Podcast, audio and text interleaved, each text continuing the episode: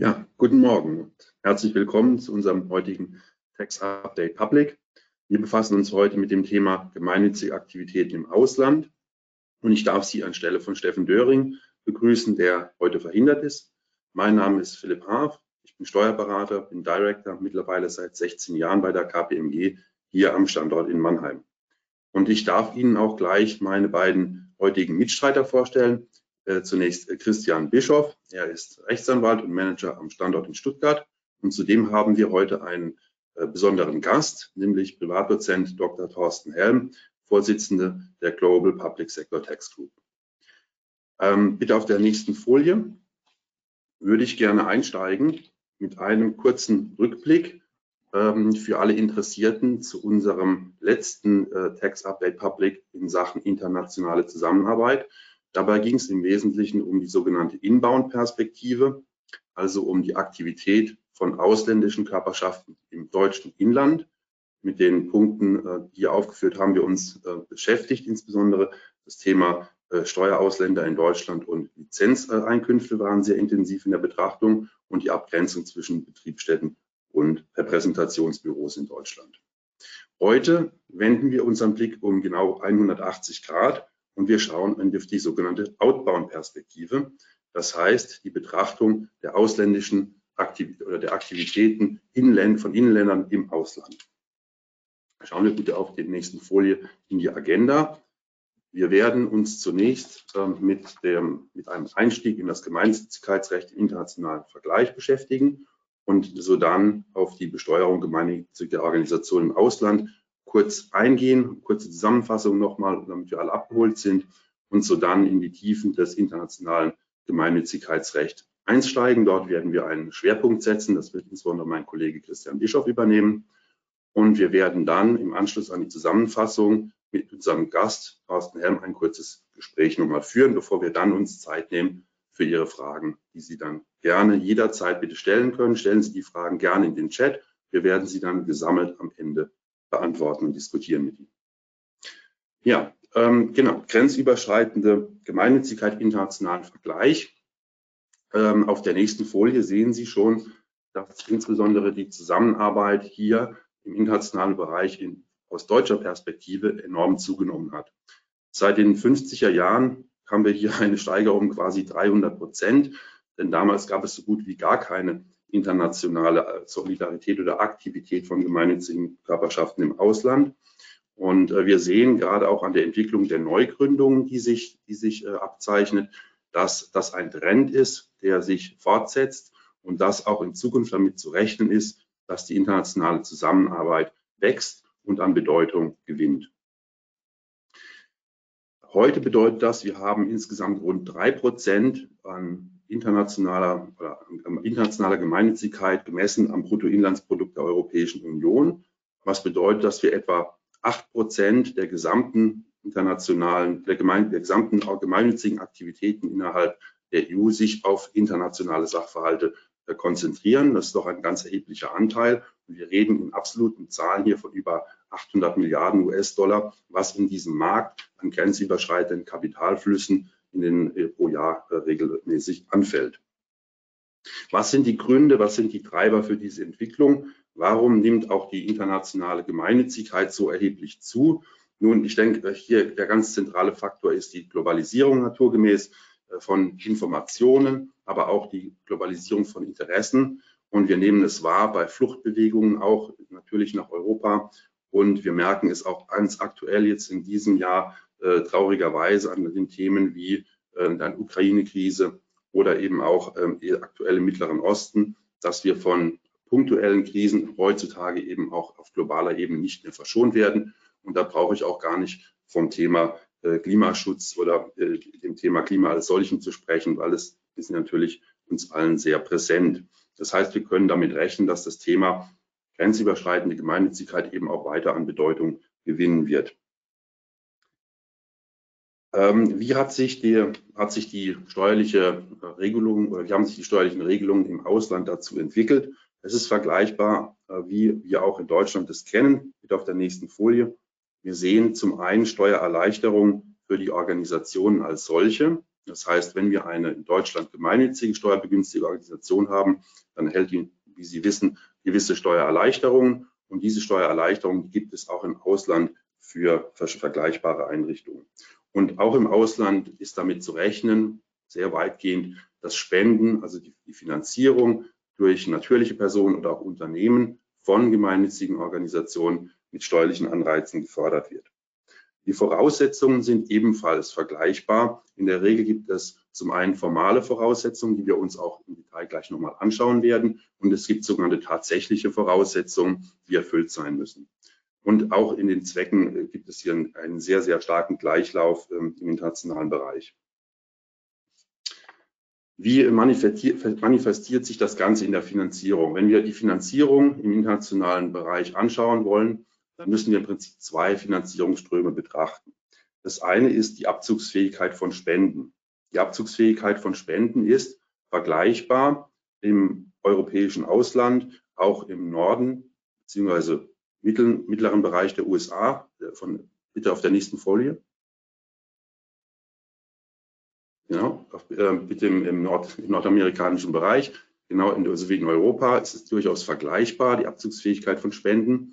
Was wir aber sehen, ist eine deutliche Differenz im Verhältnis zu dem Süden der, der, des Globus sozusagen. Hier ist es so, dass doch deutlich weniger Spenden abzugsfähig sind in den betrachteten Ländern, die wir ja sehen, Südamerika, Afrika, auch in Asien, ist es in der Regel nicht möglich. Interessanterweise auf der nächsten Folie sehen wir, wie die Mittelweitergabe, also die die Weitergabe von Mitteln zwischen steuerbegünstigten Körperschaften äh, zu sehen ist. Und hier zeigt sich doch ein etwas einheitlicheres Bild erstaunlicherweise. Also auch in den südlichen Ländern ist davon auszugehen, dass die Weitergabe von Mitteln durch Körperschaften und andere steuerbegünstigte Körperschaften über die Grenze weitgehend zulässig ist. Das ist auch ein sehr erfreuliches Bild und eine Chance für alle international tätigen gemeinnützigen Organisationen.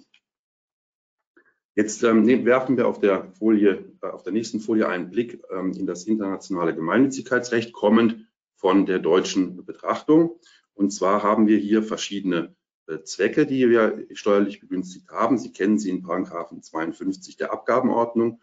Und um das, die Begünstigung nach deutschem Recht zu erlangen, müssen diese gemeinnützigen Zwecke ausschließlich und unmittelbar verfolgt werden, sodann erfüllen wir in der Regel durch diese Voraussetzungen die formelle Satzungsmäßigkeit, wie sie in der Abgabenordnung vorgesehen ist. Sie kennen möglicherweise dort auch die Mustersatzung, die genau diese Regelungen vorsieht, die Sie in Ihrer Satzung ähm, zu stehen haben.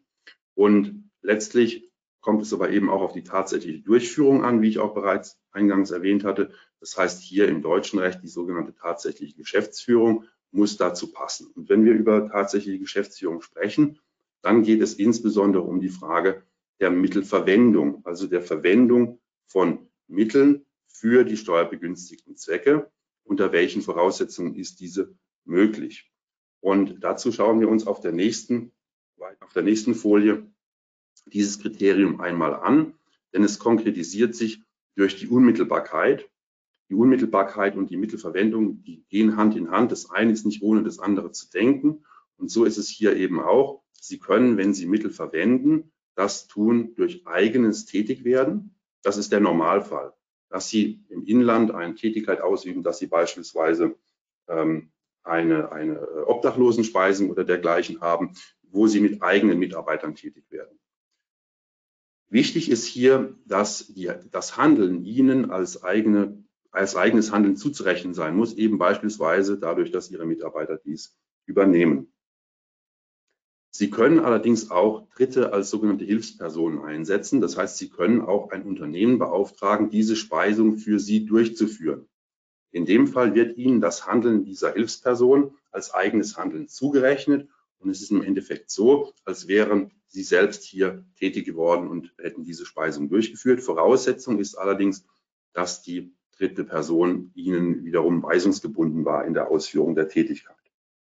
Interessanterweise ist es so, dass aufgrund der Tatsache, dass es auf das Handeln ankommt, jedenfalls ähm, auf, äh, in, in, sozusagen Grundtatbestand, auf das tatsächlich Tätigkeit, tätig werden, auch die Möglichkeit besteht der äh, Zusammenarbeit zwischen verschiedenen gemeinnützigen Körperschaften. Das heißt, Sie können wiederum eine andere gemeinnützige Körperschaft damit beauftragen, für Sie diese Speisung durchzuführen. Und das vermittelt Ihnen beiden die Gemeinnützigkeit, nämlich Ihnen aufgrund der Einschaltung einer Hilfsperson und der Hilfsperson aufgrund dem eigenen Tätigwerden. Ja, wenn Sie jetzt noch ins, noch, noch ins Ausland schauen, da ist es möglicherweise so, dass Sie vielleicht hier gar nicht selbst tätig werden können oder wollen. Denken wir eben an besondere Krisengebiete, da, da können Sie oder möchten Sie Ihre Mitarbeiter nicht hinschicken.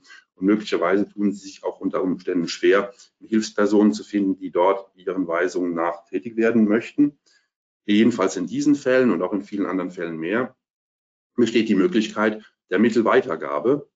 Und auch dazu ähm, gibt es Voraussetzungen. Es ist jedenfalls so, dass Sie hier eine, eine weitreichende Möglichkeit haben, Mittel an, an Dritte weiterzugeben, die Sie dann in steuerbegünstigten äh, Zwecken verwenden und dass Ihnen das auch als gemeinnützig zulässige Tätigkeit ausgelegt wird, obwohl Sie selbst nicht tätig werden.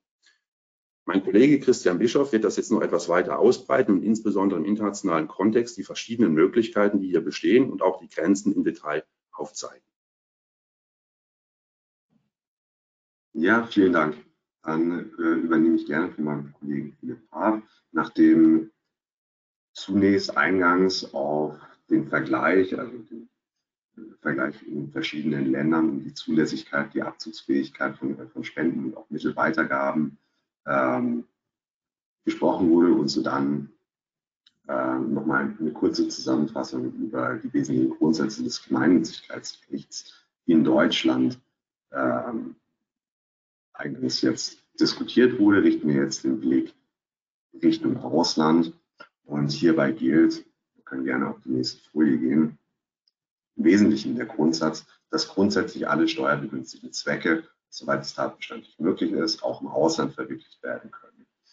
Eine Förderung der Allgemeinheit im Sinne des 52 AO setzt jedoch nicht voraus, dass die Fördermaßnahmen Bewohnern oder Staatsangehörigen der Bundesrepublik Deutschland zugutekommen. Darauf kommen wir gleich nochmal zurück, denn wenn wir auf die nächste Folie gucken, es ist sowohl unmittelbares eigenes Tätigwerden und auch der Einsatz von Hilfspersonen, genauso wie die Weitergabe von Mitteln, also die Weitergabe von äh, Bar- oder Buchgeld oder sonstigen Vermögenswerten.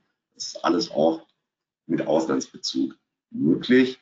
Wesentlicher Unterschied ist, dass weitere Voraussetzungen zu beachten sind, insbesondere der strukturelle Inlandsbezug, 51 Absatz 2 AO und es gelten auch erhöhte Nachweispflichten gemäß 90 Absatz 2 AO. Sofern wir die unmittelbare Tätigkeit, und dazu zählt auch der Einsatz von äh, Dritten als Hilfspersonen betrachten, haben wir immer die Thematik zu, oder die Problematik auch äh, zu beachten, dass diese Eigentätigkeit im Ausland auch steuerrechtliche Implikationen nach Maßgabe des äh, ausländischen Steuerrechts ähm, auslösen kann. Sie werden im Ausland tätig, dementsprechend ähm, können auch dort steuerrechtliche Pflichten und äh, Konsequenzen entstehen, können ausgelöst werden. Nach Maßgabe des deutschen Rechts 57 AO ist dieses eigene unmittelbare Tätigwerden aber dem Kunden nach möglich. Die Alternative zum eigenen Tätigkeit, Tätigwerden ist dann die Unterstützung Tätig, äh, der Tätigkeit, der gemeinnützigen Tätigkeit Dritter im Ausland, also regelmäßig ausländischer Non-Profit-Organisationen oder auch gegebenenfalls Tochtergesellschaften äh, einer deutschen gemeinnützigen Organisation. Und auch hier sind besondere Voraussetzungen zu, äh, zu beachten, denn im Unterschied zu einem rein nationalen Sachverhalt ist hier ja die Besonderheit, dass diese Empfängerorganisationen nicht nach Maßgabe des deutschen Steuerrechts als gemeinnützig anerkannt sind. Das heißt, es ist zu prüfen aus Sicht des deutschen Steuerrechts, ob sie ebenfalls in, ähnlichem Art, in ähnlicher Art und Weise oder in ähnlichem Ausmaß ähm, steuerbegünstigte Empfänger sein können. Und dann können wir gerne auf die nächste Folie gehen. gucken wir uns erstmal diese eine weitere Voraussetzung an, die insbesondere bei Auslandssachverhalten und bei grenzüberschreitenden äh, gemeinnützigen tätig werden besonders zu beachten ist. Und das ist der sogenannte strukturelle Inlandsbezug. Wir haben hier äh, den Text, äh, den Gesetzestext einmal auch abgedruckt, werden die steuerbegünstigten Zwecke im Ausland verwirklicht, setzt die Steuervergünstigung voraus, dass natürlich Personen, die ihren Wohnsitz oder ihren gewöhnlichen Aufenthalt im Geltungsbereich, Geltungsbereich dieses Gesetzes haben, gefördert werden oder die Tätigkeit der Körperschaft neben der Verwirklichung der steuerbegünstigten Zwecke auch zum Ansehen der Bundesrepublik Deutschland im Ausland beitragen kann. Was heißt es ja im Wesentlichen? Geltungsbereich dieses Gesetzes ist Deutschland und das Ansehen der Bundesrepublik äh, Deutschland im Ausland, das ist tatsächlich weitestgehend ungeklärt, was alles darunter fallen kann oder auch nicht. Für deutsche Organisationen, also wenn sie in Deutschland eine steuerbegünstigte Organisation sind und Tätigkeiten im Ausland verfolgen, ist es regelmäßig unproblematisch. Da gibt es die sogenannte Indizwirkung. Das heißt, wenn Sie als deutsche Steuerbegünstigte oder in Deutschland steuerbegünstigte gemeinnützige Organisationen im Ausland tätig sind, dann gilt diese Indizwirkung. Problematisch ist das insbesondere bei Fragen des grenzüberschreitenden Spendenabzugs. Das heißt, aus Deutschland wird ins Ausland gespendet. Die Empfängerorganisation sitzt nicht in Deutschland, sondern im Ausland gegebenenfalls im EU-Ausland. Da hatten wir vor kurzem auch einen entsprechenden Fall zu, äh, gerichtlich zu vertreten. Wenn diese Empfängerorganisation im EU-Ausland sitzt, beispielsweise, äh, beispielsweise in Österreich oder auch in Spanien oder wo auch immer innerhalb der Europäischen Union, dann gilt, diese Indizwirkung nicht. Und dann brauche ich einen irgendwie gearteten Bezug, der zum Ansehen der Bundesrepublik Deutschland im Ausland beitragen kann. Und diese Frage ist höchst umstritten. In der Literatur wird weitestgehend von einer Diskriminierung vor dem Hintergrund des Europarechts, insbesondere der Diskriminierung der Kapitalverkehrsfreiheit, also der europäischen Grundfreiheit, ausgegangen. Im Einzelfall, sofern Sie eine deutsche gemeinnützige Organisation sind, die im Ausland tätig werden will und tätig wird, ist diese Frage des strukturellen Inlandsbezugs zunächst jedoch insofern meist unproblematisch, als dass zuvor genannte Indizwirkung Kraft entfaltet. Darüber hinaus, neben diesem strukturellen Inlandsbezug, bestehen allerdings in Auslandssachverhalten insbesondere auch erhöhte Nachweispflichten gemäß 90 Absatz 2 der Abgabenordnung. Und das sehen wir auf der nächsten Folie.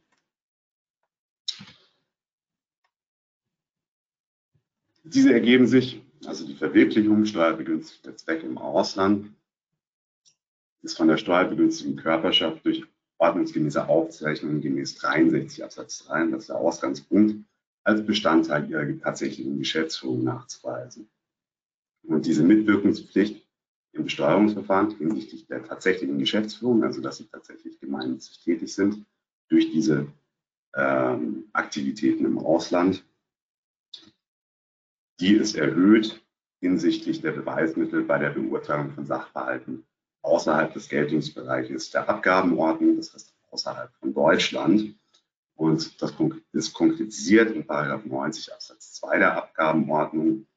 Und hierbei ist je nach Lage und Größenordnung des Falls und auch unter Berücksichtigung des Grundsatzes der Verhältnismäßigkeit im Einzelfall zu entscheiden. Regelmäßig empfiehlt sich auch eine vorherige Abstimmung mit der Finanzverwaltung was im Einzelnen als Nachweis des Tätigwerdens und der tatsächlichen Geschäftsführung und ordnungsgemäßen Mittelverwendung vorzuhalten und äh, vor, äh, vorzulegen ist. Und als Nachweise können im Einzelnen dienen. Das können wir auf der nächsten Folie sehen. Dazu hat die Finanzverwaltung sich in äh, verschiedenen Verfügungen äh, auch geäußert. Also sei es die Finanzverwaltung in Bayern, die OLG Frankfurt oder auch das Finanzministerium Sachsen-Anhalt hat hier verschiedene Verlautbarungen getroffen. Solche Nachweispflichten, denen kann nachgekommen werden, beispielsweise über Verträge und entsprechende Vorgänge, die auch in der Satzung abgebildet werden, können hinsichtlich der Mittelverwendung allerdings auch durch beispielsweise Gutachten von Wirtschaftsprüfern im Ausland bei, bei größeren oder insbesondere andauernden Projekten. Zum Teil zeichnen auch ausführlich Tätigkeitsbeschreibungen, also was wird tatsächlich vor Ort gefördert, was passiert im Ausland an Aktivität. Eine Alternative, insbesondere wenn Sie in Krisenbetrieb, äh, äh, Krisengebieten tätig sind, in denen vielleicht nicht unbedingt Wirtschaftsprüfer beikommen kann und sich äh, ihr Projekt auch angucken kann, das Ganze auch eben entsprechend begutachten kann, dürfte auch regelmäßig eine Bestätigung einer deutschen Auslandsvertretung sein, die vor Ort ist, auch regelmäßig in äh, Ländern vor Ort ist, in denen solche Gutachten nicht möglich sind und die jedenfalls bestätigen können, dass die behaupteten Projekte auch durchgeführt werden. Zuwendungsbescheidungen Bescheide ausländischer Behörden sind andere Möglichkeiten, aber auch äh, ganz klassisch Belege, Kassenberichte, Vermögensübersichten oder Material über die getätigten Projekte, beispielsweise aus Pressemitteilungen, Zeitungsberichten, Prospekten ähm, und ähnlichem. Wie gesagt, regelmäßig empfehlenswert, insbesondere sobald es sich um größere Aktivitäten und Summen handelt ist äh, eine vorherige Abstimmung der Finanzverwaltung.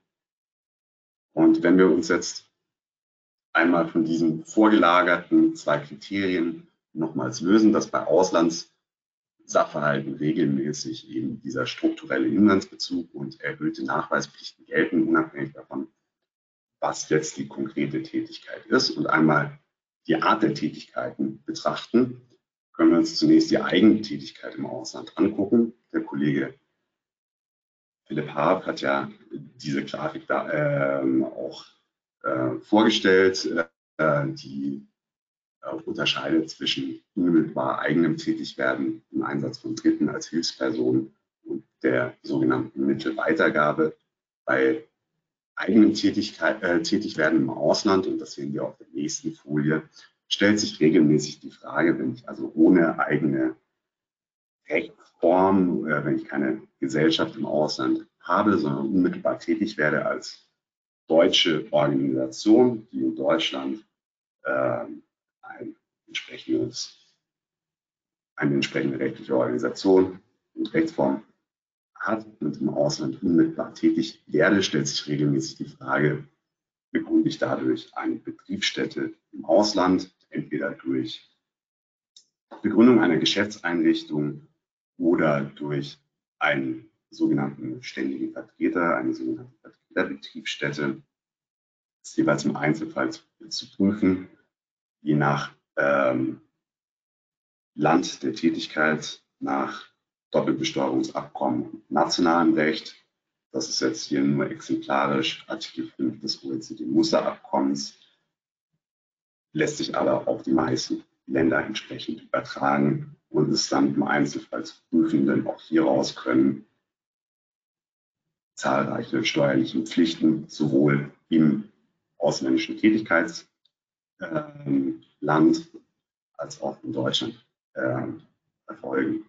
Und eine, diese Problematik habe ich regelmäßig nicht, wenn ich beispielsweise sogenannte Representative Offices oder Showrooms auch im Ausland habe. Das ist für je nach Land dann ähm,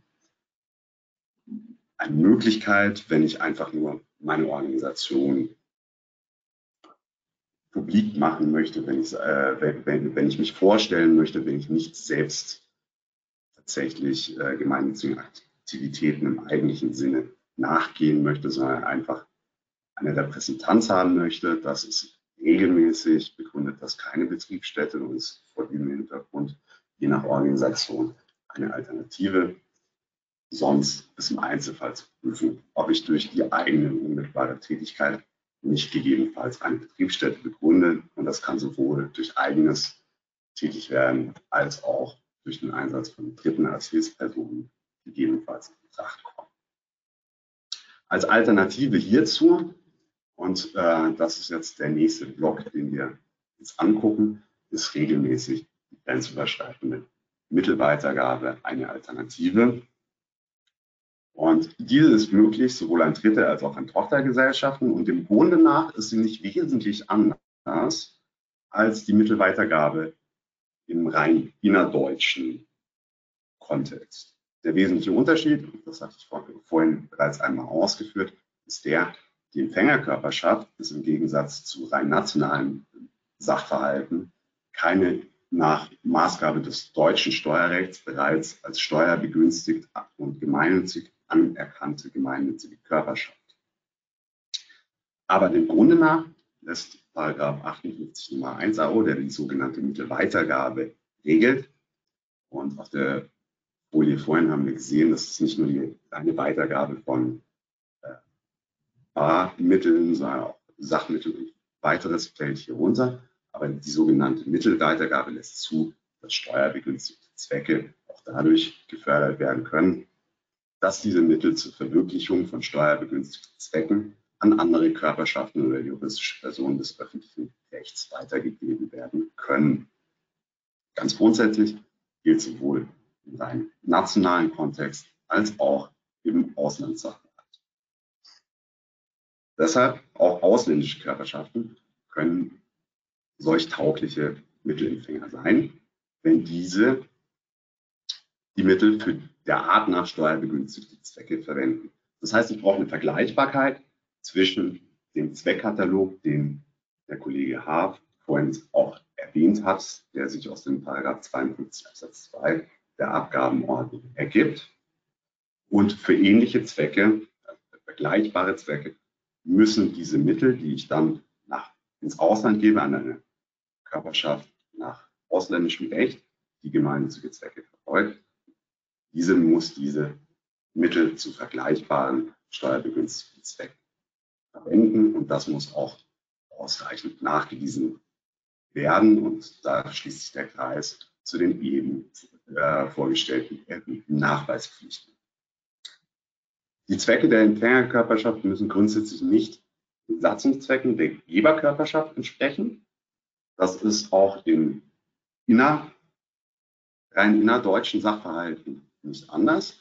Aber sofern die einzige Art der Zweckverwirklichung die Weitergabe von Mitteln an andere Körperschaften oder juristische Personen des öffentlichen Rechts ist, muss dies in der Satzung genannt sein. Das ist also eine Förderkörperschaft, ergibt sich aus, aus dem äh, Anwendungserlass zur Abgabenordnung zur 58 Nummer 1. Das ist sowohl im innerstaatlichen Kontext als auch in Fällen des Auslandsbezugs der Fall. Also ich brauche eine Satzungsregelung, sofern ich meine gemeinnützigen Zwecke nur dadurch äh, verwirkliche, dass ich Mittel weitergebe, sei es an ausländische Empfänger oder inländische Empfänger. Das ist dieselbe Voraussetzung. Eine weitere Voraussetzung, gerade in Auslandssachverhalten, ist eben, dass der Empfänger einer Körperschaft, Personenvereinigung oder Vermögensmasse im Sinne des Körperschaftssteuergesetzes entspricht. Also ich habe dann auch noch eine Art Rechtsformvergleich. Wir können gerne, äh, oder wir, wir kommen nachher nochmal kurz hierauf zu sprechen. Ich habe nämlich im Wesentlichen zum einen diesen Rechtsformvergleich, dann den Zweckvergleich, den diskutierten strukturellen Inlandsbezug und die erhöhten Nachweispflichten. Und je nachdem, ob ich eine reine Förderkörperschaft habe, die keine weiteren Zweckverwirklichungsmaßnahmen außer Mittelweitergaben verfolgt, brauche ich in jedem Fall eine Satzungsregelung. Eine Satzungsregelung in Auslandssachverhalten ist ohnehin empfehlenswert, aber da ist sie absolut notwendig. Wer kommt denn eigentlich als Mittelempfänger in Betracht in solchen Sachverhalten? Können wir uns gerne einmal auf der nächsten Folie ansehen. Ganz grundsätzlich, Ausgangspunkt inländische steuerbegünstigte Körperschaften. Das ist einfach. Als steuerbegünstigte Körperschaft in Deutschland kann ich an andere steuerbegünstigte Körperschaften in Deutschland regelmäßig nach 58 Nummer 1 AO meine Mittel weitergeben. Weitere potenzielle Empfängerkörperschaften sind die in 5 Absatz 2 Nummer 2 Körperschaftssteuergesetz aufgeführten Körperschaften, beschränkten Steuer pflichtige Körperschaften, also aus EU- oder EWR-Staaten, aber auch inländische und ausländische juristische Personen des öffentlichen Rechts, also ausländische genauso wie inländische und ausländische Körperschaften, die nicht beschränkt steuerpflichtig sind und bei denen die spätere Verwendung der Mittel für Steuerzwecke ausreichend nachgewiesen sind. Sofern also die ausländische Körperschaft in Deutschland beschränkt steuerpflichtig ist, bedarf es einer genauer, genaueren Betrachtung und bei beschränkt steuerpflichtigen Körperschaften aus Nicht-EU, EWR-Staaten, bei denen die spätere Verwendung der Mittel für steuerbegünstigte Zwecke ausreichend nachgewiesen wird, ist die Mittelweitergabe als ebenfalls möglich, also auch das sind hauptsächlich Mittelempfänger. Vielleicht noch mal ganz kurz zur Satzungsregelung, die ich angesprochen habe. Auf der nächsten Seite, vielleicht noch mal dazu ein kurzes Beispiel, wird also ein gemeinnütziger Zweck ausschließlich durch Mittelweitergaben verwirklicht, ist dies als Zweckverwirklichung in der Satzung anzugeben. Regelmäßig auch ein wichtiger Punkt für Organisationen, die primär Mittel einsammeln und dadurch Dritte im Ausland als Förderkörperschaft finanziell unterstützen wollen, also gemeinnützige äh, Tätigkeiten im Ausland fördern und abgesehen davon ähm, oder die Hauptaufgabe darin liegt, Ausländ, äh, ausländische Dritte oder auch Tochtergesellschaften zu fördern. Und gehen wir kurz in unser Beispiel, eine steuerbegünstigte Körperschaft, die satzungsmäßig die Zwecke Sport und Kultur fördert, aber nur den Zweck Sport unmittelbar und den Zweck Kultur durch Mittelweitergabe verwirklicht. In so einem Fall ist die Förderung des Zwecks Kultur durch die Mittelweitergabe als Art der Zweckverwirklichung in der Satzung aufzunehmen. Verwirklicht eine steuerbegünstigte Körperschaft hingegen einen Zweck sowohl unmittelbar als auch durch Mittelweitergabe ist eine Satzungsklausel zur Mittelweitergabe nicht zwingend erforderlich. Und dann kurz zur Zusammenfassung auf der nächsten Folie, bevor wir in unserem kurzen Exkurs zu den Tochtergesellschaften als weitere Sachverhaltsvariante übergehen.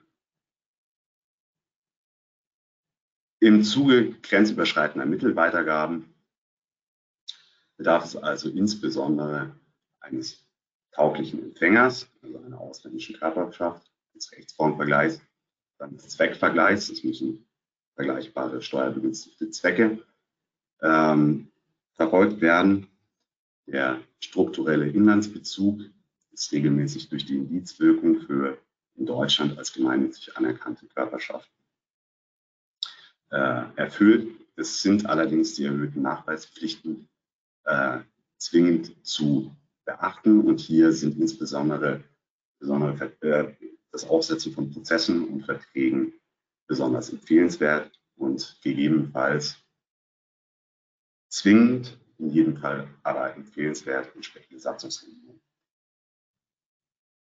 Dann ganz kurz noch zu den Tochtergesellschaften, bevor wir noch eine kurze Zusammenfassung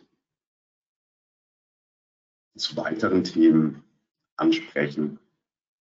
Grundsätzlich hatten wir also die Unterscheidung zwischen unmittelbar eigenem Engagement, sei es unmittelbar eigen oder auch unter Zuhilfenahmen Dritter durch als Hilfsperson oder eben der Mittelweitergabe.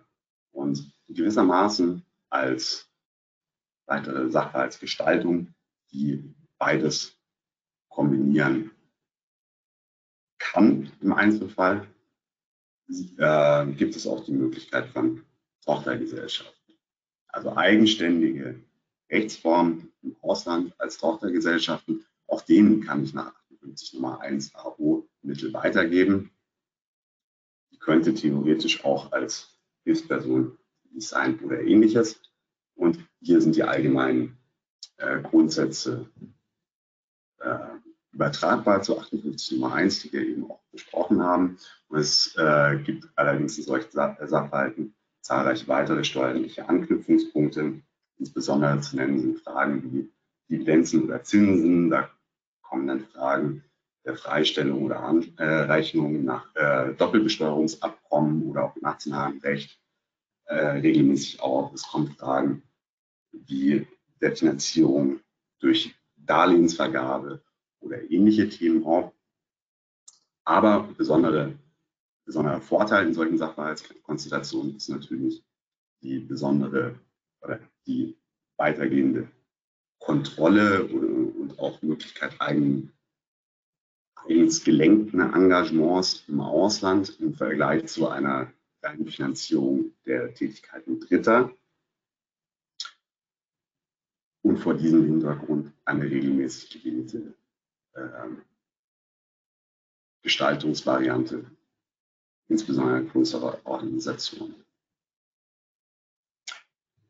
In solchen Konstellationen kommen auch regelmäßig viele weitere steuerliche Folgefragen auf, die wir hier im Einzelnen im Rahmen dieses Webcasts mit Sicherheit nicht im Einzelnen besprechen können, aber weitere äh, Folgefragen könnten sein, Verrechnungspreise, also Transfer Pricing, Anzeigepflichten für Steuergestaltung nach der äh, EU-Amtshilferichtlinie, also DRC 6, auch ähm, Work from Anywhere, also die Fragen der Mitarbeiter in Sendungen oder, ähm, oder ähnliche Fragen sind hierbei ähm, regelmäßig zu beachten. Bei Tochtergesellschaften auch die Rechtsform Wahl, wie gesagt, nur Körperschaften oder Körperschaften oder vergleichbare Organisationen zu deutschen Körperschaften nach dem KSCG sind taugliche Mittelempfänger nach 58 Nummer 1, sofern sie gemeinnützige Zwecke im Ausland verfolgen. Je nach Größe stellen sich auch regelmäßig Fragen äh, von Kooperation oder Umstrukturierung im gemeinnützigen äh, Bereich oder auch Fragen der Steuerpflichten im Ausland, die wir regelmäßig nicht aus Deutschland heraus beraten. Aber da will ich den Kollegen an dieser Stelle nicht vorgreifen, sondern gehe zunächst einmal kurz in die Zusammenfassung, bevor ich dann das Wort wieder meinem Kollegen Philipp H. übergebe. Wir haben uns also angeguckt, das eigene Engagement im Ausland und die Mittelweitergabe und sozusagen als Kombinationsmöglichkeit auch die Tochtergesellschaften. Ich habe bei den Tochtergesellschaften regelmäßig mehr Kontrolle, kann auch Mittel weitergeben.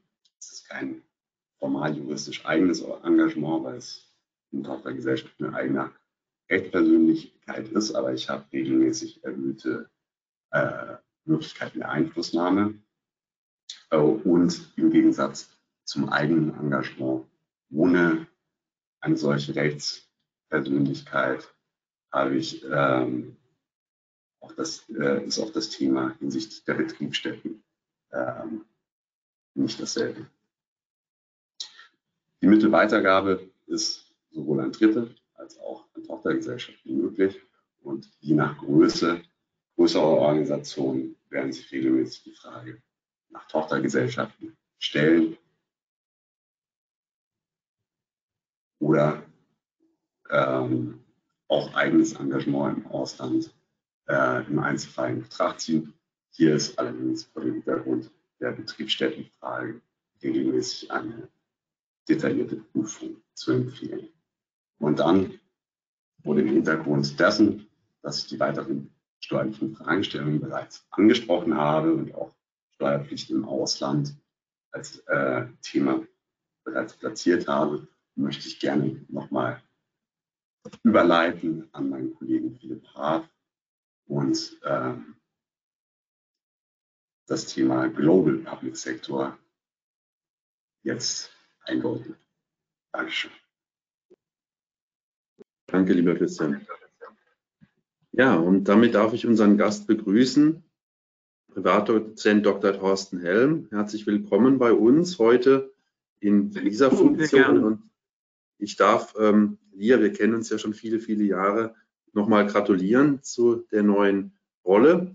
Und ähm, ich würde gerne wissen, stellvertretend für die Zuhörer, Zuhörer, was ist die Global Public Sector Tax Group?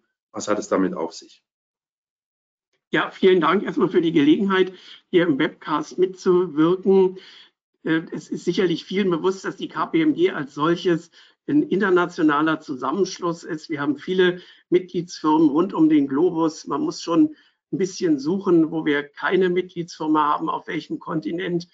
Und ähm, das Ganze setzt sich so auch fort in unserem Bereich, also in der Besteuerung der öffentlichen Hand und gemeinnütziger Organisationen haben sich die etwa 20 bis 25 größten KPMG-Praxen aus den nationalen Mitgliedsfirmen zusammengeschlossen, um zusammenzuwirken, Ideen und Lösungen auszutauschen, Pläne und Wünsche, wie wir den Public Sector weiter gestalten wollen, auszutauschen.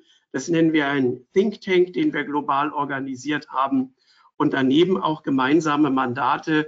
Denken Sie etwa an weltweite ähm, Organisationen im Bereich der Stiftungen, der Wohlfahrtsorganisationen oder auch der Universitäten, um die gemeinsam zu betreuen und über den Globus hinweg zu begleiten.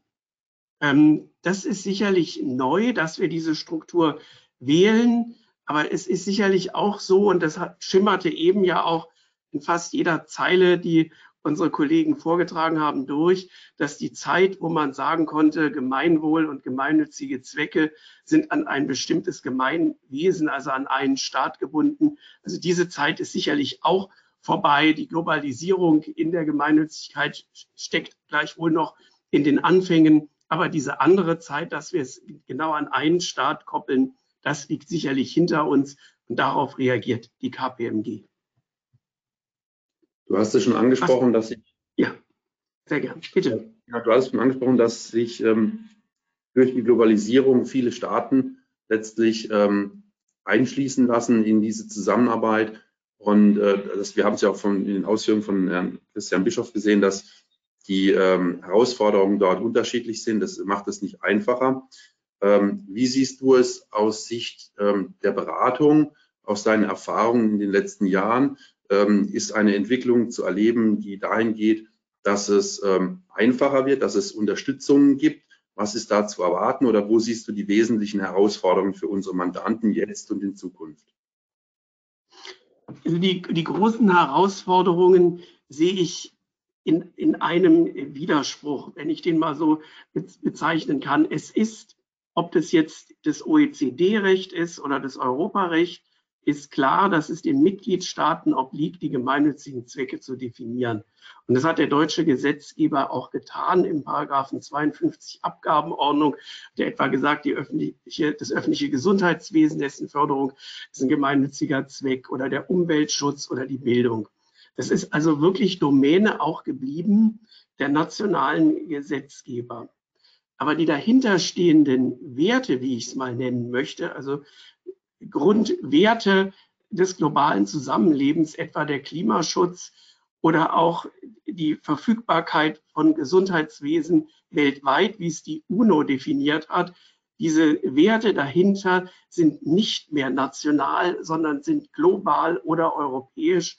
Und zwischen diesen beiden Polen gehen wir also, wenn wir Gemeinnützigkeit oder auch öffentliche Hand über die Grenze hinaus sehen, immer wieder hin und her, dass wir fragen müssen, wie ist denn eigentlich eine vernünftige, auch rechtliche Arbeitsteilung zwischen diesen Ebenen?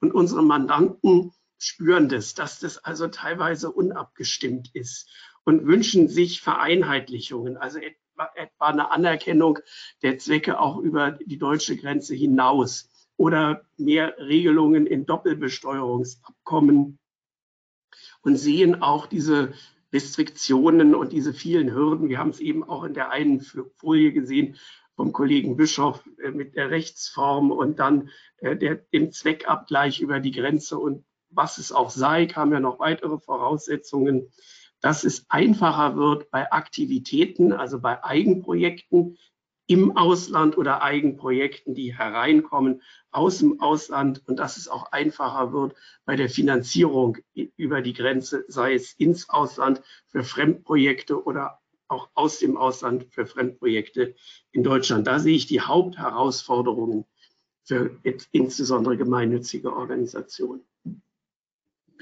Nun, nun sehen wir ja ganz aktuell, dass uns die Krisen wirklich bis vor die Tür schwappen. Und wir sehen aber auch, dass die Europäische Union insbesondere hier ähm, verstärkt gefragt ist und sich auch engagiert und wir uns auf europäischer Ebene abstimmen, wie gehen wir mit solchen Krisen um, äh, beispielsweise eben militärisch. Und ähm, was ich mich frage, ist, welche Entwicklung nimmst du wahr aus der EU? Meinst du, es wird eine Entwicklung auch dahin geben, dass wir eine Art Harmonisierung, eine europäische Harmonisierung oder europäische Unterstützung des internationalen Gemeinwohls erleben können? Das ist nicht ganz einfach. Also das ist schon so, dass sich die EU darum kümmert und auch die Generaldirektion Steuern in Brüssel der Sache annimmt und es genau beobachtet, was sich in Deutschland tut.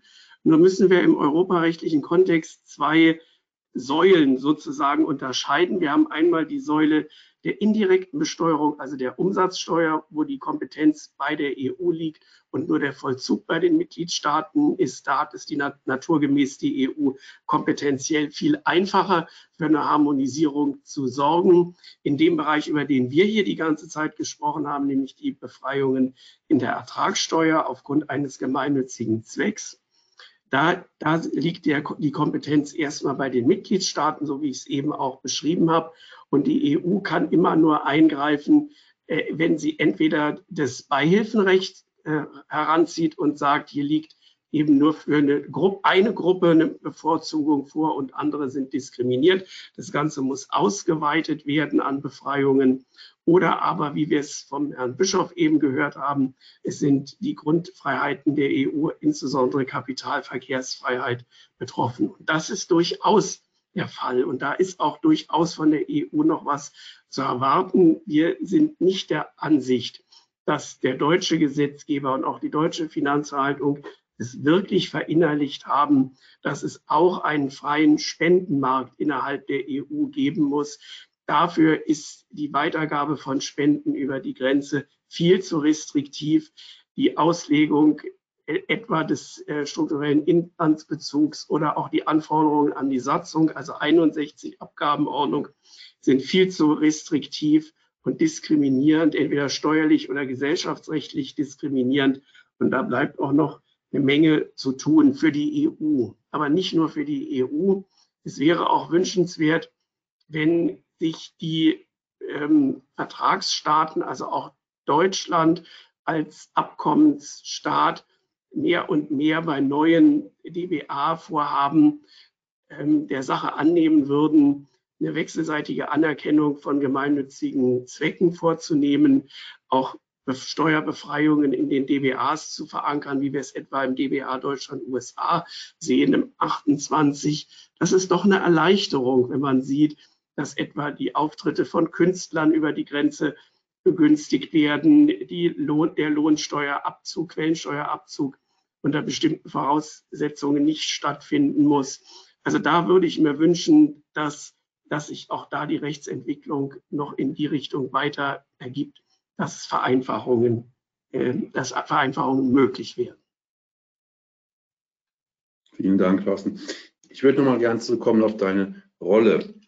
Ähm, was hast du dir für die äh, Global Public Sector Tax Group vorgenommen? Ja, wir haben uns zum Teil äh, ganz einfache Dinge vorgenommen. Wir wollen äh, global vereinheitliche Homepages für unsere Klienten, dass sie sehen, was wir über die Grenze tun. Wir wollen abgestimmte Lösungen für Rechtsformwahl, für Betriebsstättenfragen anbieten, junge Kollegen nachziehen, ausbilden, begeistern für diesen spannenden Bereich.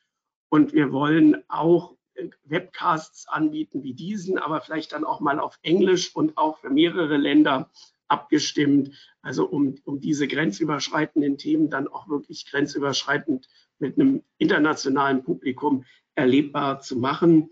Das sind so die praktischen Ziele und das Ziel für KPMG als, als ähm, Provider, als Multinational, Multidisciplinary ähm, Advisory Firm ist hier zu zeigen, dass wir auch Begleiter sind bei dieser zweiten Dimension der Globalisierung, nämlich bei der Globalisierung des Gemeinwohls. Da möchten wir dabei sein, da möchten wir unseren gesellschaftlichen Beitrag auch leisten. An Ihrer Seite, die Hauptakteure sind Sie, die über die Grenze, also unsere Zuhörerinnen und Zuhörer heute, die über die Grenze aktiv sind. Aber Sie sollen da auch auf die KPMG als Mitdenker und Ratgeber zählen können. Das ist das, was wir uns vorgenommen haben. Wunderbar. Wir sind gespannt, was da kommt, Thorsten. Vielen Dank. Sehr gerne. Vielen Dank und ich wünsche allen, die hier dabei sind, viel Erfolg bei ihrem internationalen Tun. Das ist auch für unser Ansehen, das mit diesem Ansehen der Bundesrepublik über die Grenze hinaus. Ich glaube, das ist mehr als nur Prosa im Gesetz. Ich glaube, das ist sehr wichtig für unser Ansehen, da international dabei zu sein. Vielen Dank. Das ist schon fast ein schönes Schlusswort, Herr Thorsten. Wir haben jetzt noch Zeit für Ihre Fragen. Und ähm, wir haben auch Fragen im Chat und ich würde sagen, wir steigen damit einmal ein. Ähm, es gibt eine Frage zur Folie 19, die ich gesehen habe. Ähm, vielleicht können wir auf diese Folie gemeinsam springen. Folie 19, bei Verwendung im Ausland ist wirtschaftliche Tätigkeit im Ausland erforderlich. Wirtschaftliche Tätigkeit nach welchem Rechtsgebiet ist die Frage. Ähm, wenn im Ausland die Mittel nur verwendet werden, aber keine wirtschaftlichen Tätigkeiten nach dem Umsatzsteuergesetz getätigt werden.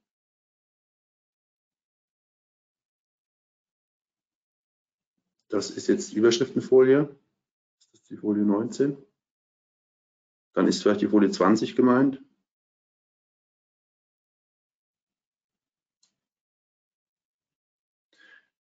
Vielleicht kann die Fragestellerin die Frage noch konkretisieren. Ähm, wirtschaftliche Tätigkeit im Ausland ist meines Erachtens nicht erforderlich, denn sie kann dort, ähm, sie brauchen als gemeinnützige Körperschaft grundsätzlich keine wirtschaftliche Tätigkeit ausüben, ähm, das, sondern es geht eher um die ideelle Tätigkeit und die kann eben auch ohne ähm, Entgelt, also ohne wirtschaftliche, äh, wirtschaftliches Engagement ähm, verwirklicht werden. Ähm, oder Christian, hast du ein anderes Verständnis? Ich würde darum bitten, dass doch, äh, wenn ich jetzt, dann gerne auch im Nachgang äh, ja. die Frage gerne nochmals geklärt werden kann, äh, wenn die Fragesteller, der Fragesteller äh, nochmals auf uns zukommt, weil so wie die Frage aktuell gestellt ist, verstehe ich sie leider nicht vollumfassend. Äh, bedürfte es weitere Erläuterungen, Erläuterung, aber äh, sonst schließe ich mich hier nur an. Vielen Dank. Okay. Gut, vielleicht auch ein Missverständnis. Ähm, das können wir aber gern im, im Nachgang erklären, einfach nochmal auf uns zu kommen. Ähm, haben wir weitere Fragen, Christian? Aktuell nicht. Ich kann die Teilnehmerinnen und Teilnehmer nur ermuntern, jetzt noch Fragen zu stellen, wobei äh, unsere Kontaktinformationen dann auch auf der PowerPoint noch zu finden sind, wenn Sie auch im Nachgang dann noch Fragen haben sollten, wenn Sie noch Fragen stellen sollten, äh, sind wir gerne für Sie da. Kontaktieren Sie uns gerne. Wir warten nur noch einen Moment.